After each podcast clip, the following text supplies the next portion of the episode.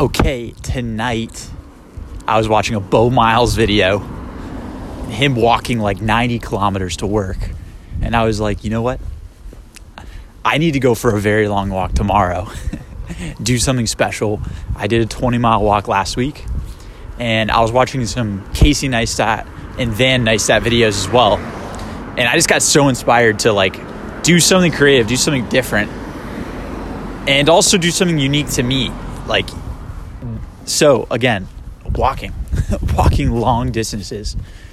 Um, right now, I'm going to the grocery store to get some athletic beer, which is non alcoholic beer. I'm going to drink that along the way. Um, might have one, might have all six. We're going to see.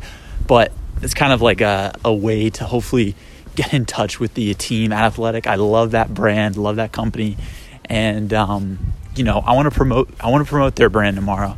I want to be a walking advocate tomorrow. I want to do something special. And I'm literally giddy just thinking of what the experience I'm going to have tomorrow.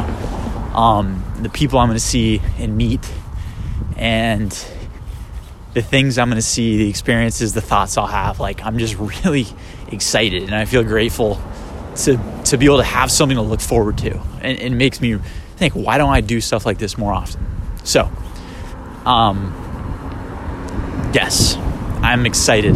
I'm also realizing that this podcast here, step by step, this is like my memoir. this is like everything I say here is what's going towards my thoughts in the future, my creations in the future. And if I can look back to what I was thinking 40 years ago, just the amazing stories I can tell.